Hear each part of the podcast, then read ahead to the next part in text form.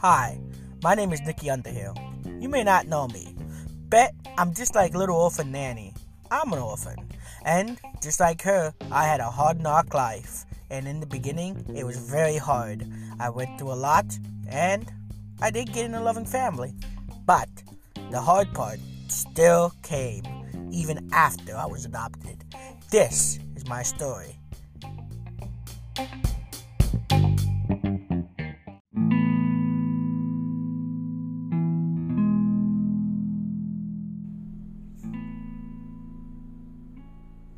Welcome, ladies and gentlemen, to the first episode, true episode, of Orphan Diaries with Nikki Underhill. That's N I K K I U N D E R H I L L.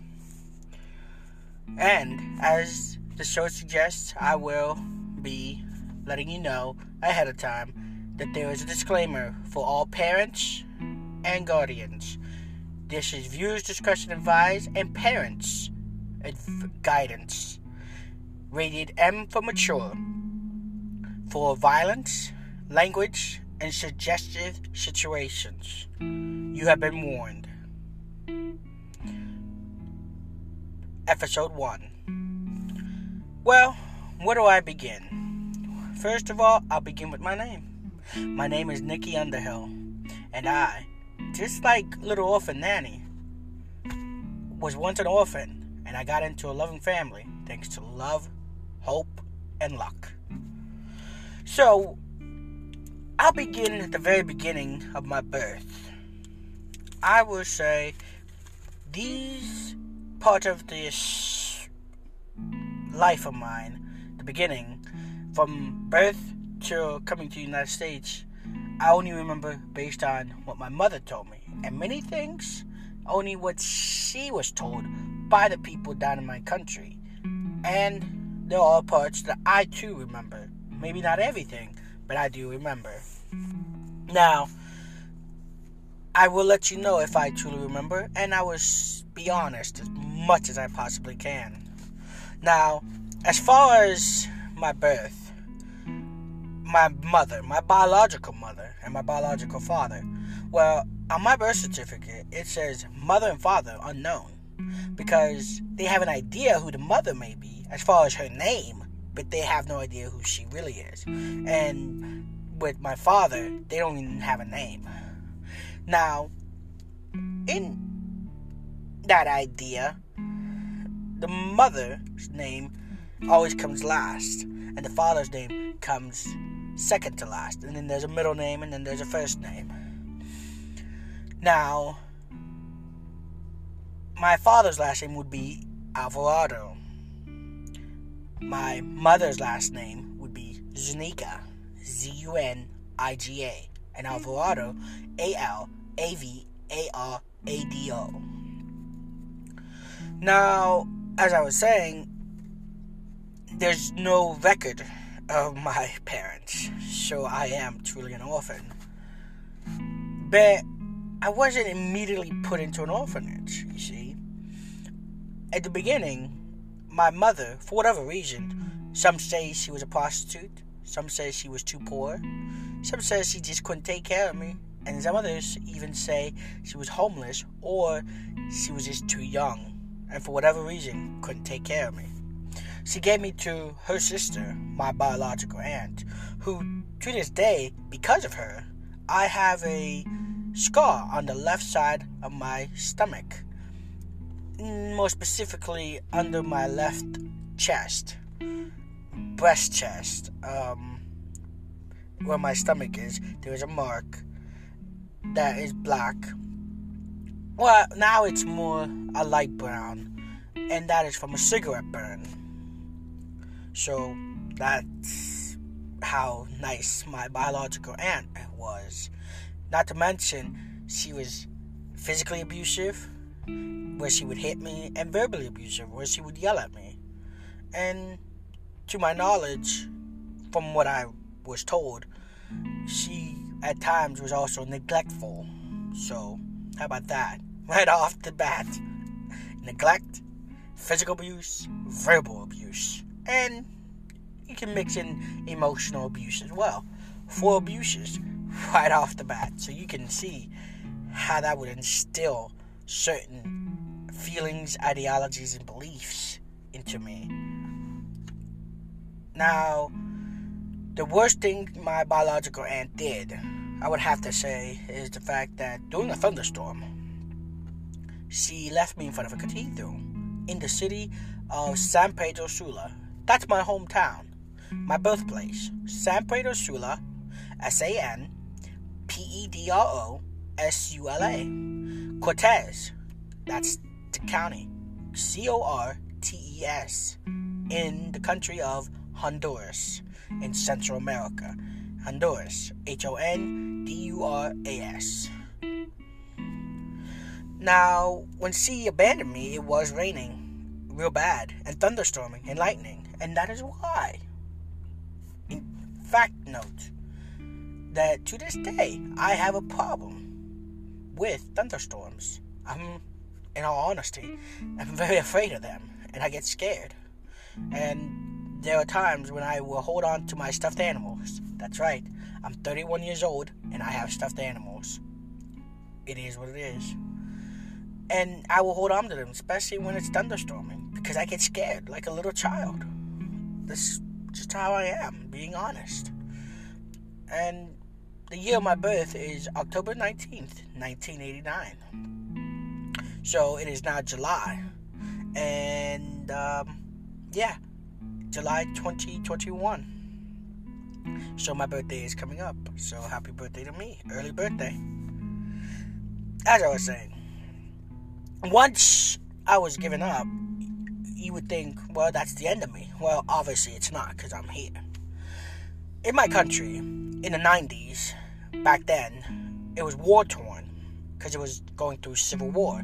So there were soldiers on the streets on every corner all the time, shooting each other, gunfire, explosions, people getting killed all the time throughout the whole country. Now, mind you, it was in Central America, so there was other countries that were having civil war, and they were all fighting with each other as well. There's Honduras, my country, formerly known as British Honduras, Belize, also has civil war. Costa Rica, civil war. Nicaragua, El Salvador, and Guatemala, all three, civil war. And then there's Panama, and then there's Mexico on the on the top part, and then there's Colombia, beginning of South America. So now, as far as the country, when I was there in the '90s, there was an organization that was an orphanage in the capital, way down south. I'd probably say at least 500 miles easy. And uh, it is known not to me as far as the actual name, but it was the state run orphanage of Honduras, meaning it was in the capital of Tegucigalpa. Don't ask me how to spell that, but um, the country, the government, would owned the orphanage and ran the orphanage. So, and what they did was they would go out throughout the whole country all the time, finding children that were homeless or parents that didn't want to take care of their kids anymore for whatever reason. And not just their parents, but their guardians, because sometimes their guardians were not their parents. Or they would go to the hospitals finding children who had nobody for whatever reason. Maybe the mother died and she had no one. So they kept them at the hospital they would find children. They found me in, in front of the cathedral, which was big and yellow, in San Pedro Sula. So they took me to the capital and put me in an orphanage. Now, to give you an idea of what this orphanage is at, close your eyes. Put yourself in this situation. Imagine a building, okay? A very big building. And there's two sides boys on one side, boys girls on the other side. And each side have maybe five to eight hundred children, all ranging from age zero to eighteen. Why? Well, because at eighteen, the children would be aged out or kicked out or let go. meaning they could no longer stay there because they were adults and they had to fend, quote unquote, fend for themselves. That's just the way it was. I mean, there was nothing you could do about it. And um, yeah, that's how it was. And there was bad food, bad water. I mean, to give you an idea, from what I remember myself, not just from what I was told, but from what I remember, the water was brown, a lot of dirt, a lot of minerals, didn't taste good. In fact, it was stagnant and stale tasting. And the food, you had really hard bread that was burnt with mold on it, and the food, a lot of the food had worms and and just stuff in it that was nasty and mold. And a lot of the products were spoiled or outdated and should have been thrown out. Because we got stuff that a lot of the other places, like restaurants or people who donated their food, would get that was already spoiled or outdated. In fact, we would even get food that came from garbage. And a lot of us, especially when we turned 18, would go and venture out and we would go to these dumpsters and dumpster dive for food because it was all we had. It was just the way it was. Fortunately for me, I got adopted. But I'll get to that in a second. Maybe I'll get the. Actually, I'm sorry. I'll get that in the next episode. Now, as far as the orphanage, how was the orphanage like? Well, I can tell you right now, the staff, there was limited number of staff. A lot of them were overworked, overtired, didn't care, didn't get paid enough, and there was at least 500 kids they had to watch. And a lot of the staff members were abusive. They were verbally abusive, physically, maybe even sexually abusive. In fact, I know that for a fact because I was abused. Now, who did it? I don't know. Their faces, I don't remember. Their names, I don't remember. But I do remember being molested, raped, prostituted, physically abused, neglected, mentally, verbally, psychologically abused. Just the way it was. And I would cry for hours and hours and hours, and they wouldn't do anything. They'd just leave me there crying for like three, four, five, six hours at a stretch. Just the way it was. And I'm not saying I was, you know, perfect kid. I was, especially from what my mother, my adopted mother, but I'll just call her mom, from what my mom said, from what she remembered when I was down there, I was a bad kid.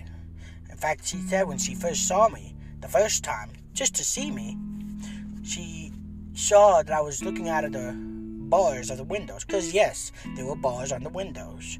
And she, being a teacher with special ed, and LD students, and SPH, and CD, and handicapped and multi handicapped students, she saw me from the outside when she walked up and she could see that I had problems.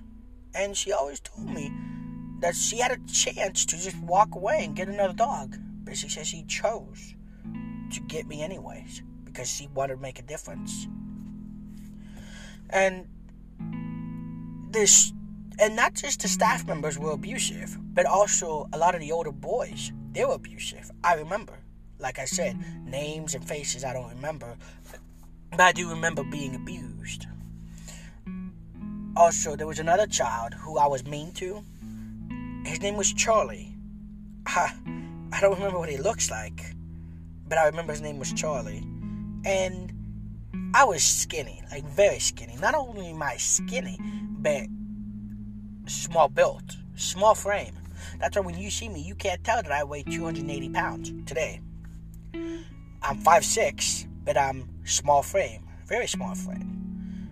In fact, if I shave my beard completely and have long hair, you would think that I'm probably maybe 15 or 16 or 17 years old. In fact, when I was 18, I went to a restaurant and see there was a waitress who thought I was 9 years old. So that gives you an idea about how small of a frame I am. Even though I am 5'6, I'm still kind of small for my size. Now, most of my weight is in my stomach, so if I have my shirt off, you can tell I'm a big person. And yes, I'll be honest, the most I ever weighed was 294 pounds. The least I've ever weighed in my lifetime was, well, obviously zero pounds. But as an adult, the least I've ever weighed was about 120 pounds. So, as you can see, I've gained in weight and lost weight many times. Back to what I was saying, though. The kids were abusive. The staff was abusive. The food was bad, water was bad, and we wore uniforms. And to my knowledge, the uniforms were blue. And there's even one picture that does exist in my household where can see me wearing a uniform. So that's that. And uh, like I said, the boys and girls were separated. Very, very little toys, if any, and most of them were broken. I do not remember a TV because I don't think there was a TV back then. Um, from what I've seen today, because I've looked some of the stuff up online, there are more orphanages than just one now, and they're better managed, better staffed, better protected. They got more security. They got cameras. They get more people that come from all over the world donating in their time, money, and sweat, blood, and tears to, to help out. They get a lot of donations. The government gives them more funding. So that just gives you an idea of what they are now. 30 years later. But back then in the 90s, it was bad down there in, in the third world country. And you see, to give you an idea of what type of child I was, you know those kids that you see in America, in the United States, where they say, donate a dollar or 75 cents or 50 cents so this child won't go hungry in the Latin countries or Asian countries or Africa? Those kids, those crying kids that are super skinny, hungry, tired looking, that's who I was. That's me. I can relate to that. So when I see that, I get angry and sad at the same time because I know what that's like. Because I was one of those kids. And I was lucky enough to get a loving family. So, and maybe it it that's how I became to grin and bear it. That's my ideology for a lot of different things. I learned to grin and bear it, to keep moving forward and not say anything. That was instilled in me. And it was instilled in me even more when I came to the United States. Because my mother is from the older generation. She's a baby boomer. And her parents are from the silent generation. So that's what they did. They didn't say anything when stuff happened. They didn't talk about it. They didn't say their emotions. And that was instilled in me. Because most of the people, me growing up, when I was around, unless it was school related, I was around older people. So that's what I was taught to believe. You don't say anything. And maybe it was a good thing, maybe it was a bad thing, but I can't tell you this. I made me realize that there are bad things that happen. Don't get me wrong. There's many great things that happen in life, and many great things that have happened in the world. But at the same time, there are bad things that do happen, and I learned that from a young age. To give you an idea, with the orphanage being in the middle of a civil war in a country that's war torn, it was nothing when you heard gunfire or explosives. You would just get down on the ground and wait until it was over and then you got back up, continue whatever you're doing. So one day, we were all playing, us kids, us little kids, very little, under two years old, playing in the concrete playground. And mind you, it's hot sun, middle of summer, and humid, very, very humid. And we're just playing like we usually do, and we heard gunfire. And there was another boy next to me. I don't remember his name. I do remember his face, but I don't remember his name. And uh, it was nothing. We got down. We all got down like we usually do. And I looked over while they were firing guns, and I saw that there was a bullet in his head. He was dead. Not even two years old, I knew what death was. I realized what death was. I saw what death was. Not even two years old. And that was instilled in me, and I still, to this day, I remember it. I could see all the blood, his eyes open, his mouth still open, blood out of his nose, out of his head, out of his ears. He was dead. And there was nothing I could do about it. And I was scared, frightened, worried, petrified, terrified. And at first, when I saw it the first time, the child being dead, I wasn't sure what had happened. I did not know it was called being dead. I just knew he wasn't moving. And then they came. When it was over, the doctors came, they got him, and they put him in a gurney, and I never saw him again. I never talked about it until probably about five years ago. Till five years ago, I never really talked about it. Because I suppressed it in all honesty. I didn't want to remember it. I forgot about it. Of course, there was times when I got older, I realized that he was dead, and that's what it was. So I suppressed it even more because I didn't want to remember it.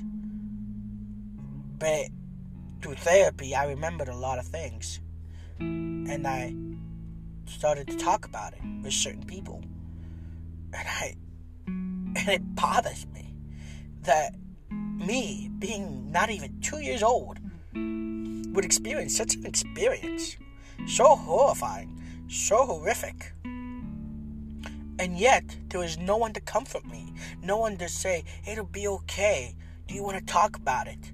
This is how it is. These things happen. You're safe. It...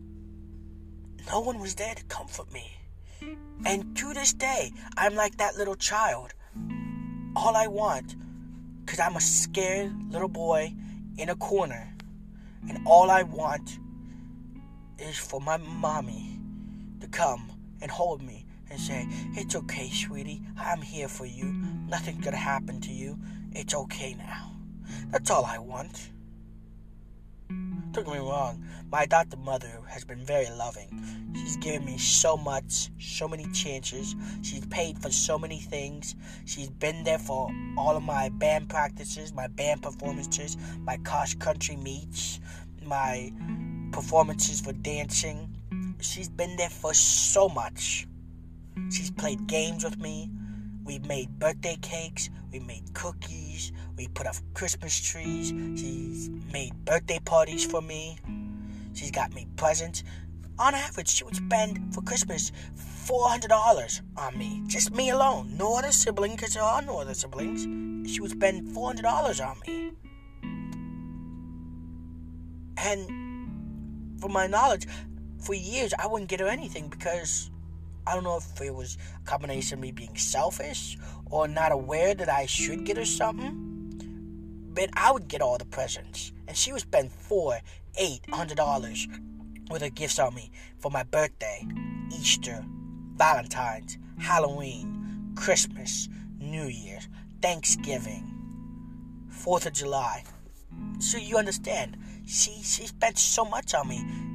And she spent time with me. And she was there for me. She made sure when I was sick, I went to doctor. When I was hurting, I went to doctors. When I got hurt, she made sure I went to the doctors.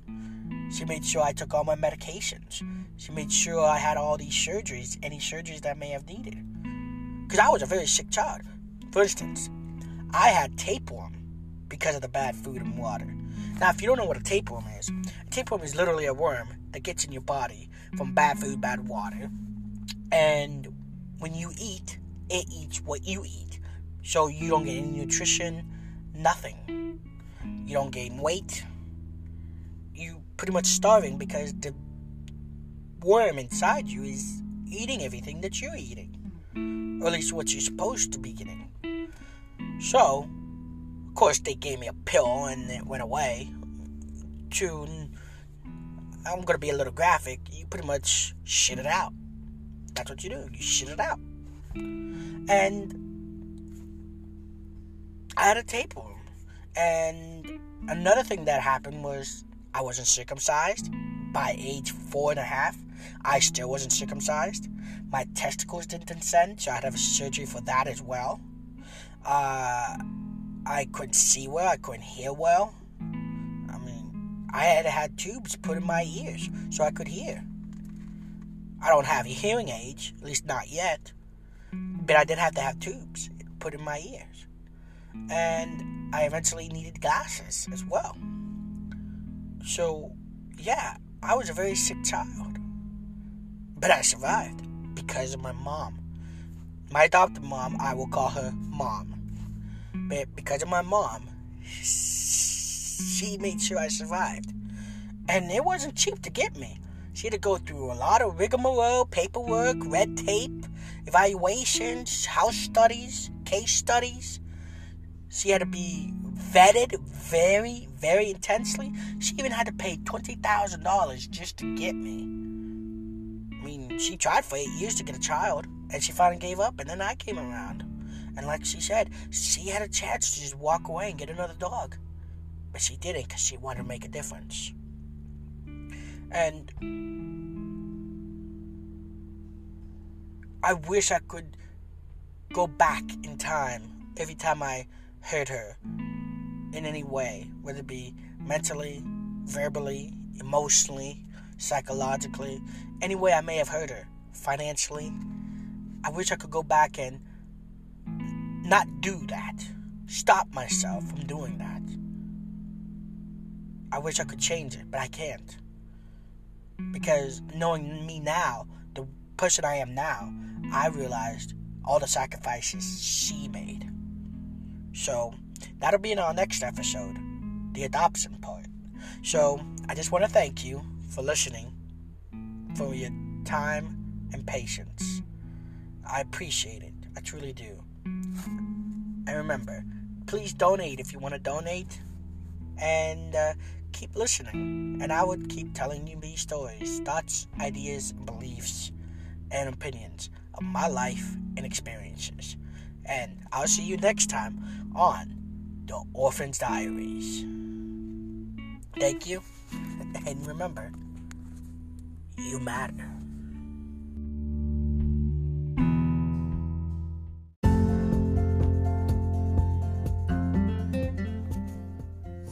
Hi, my name is Nikki Underhill. What you just heard was the story of my life, and I want you to journey with me on a weekly basis to hear parts of my story, life experiences, happenings, and things that I have seen, done, or have been done to me. So please join me every week. I won't say when, as a surprise. But I hope you enjoy it. So come along with me and journey with the Orphan Diaries.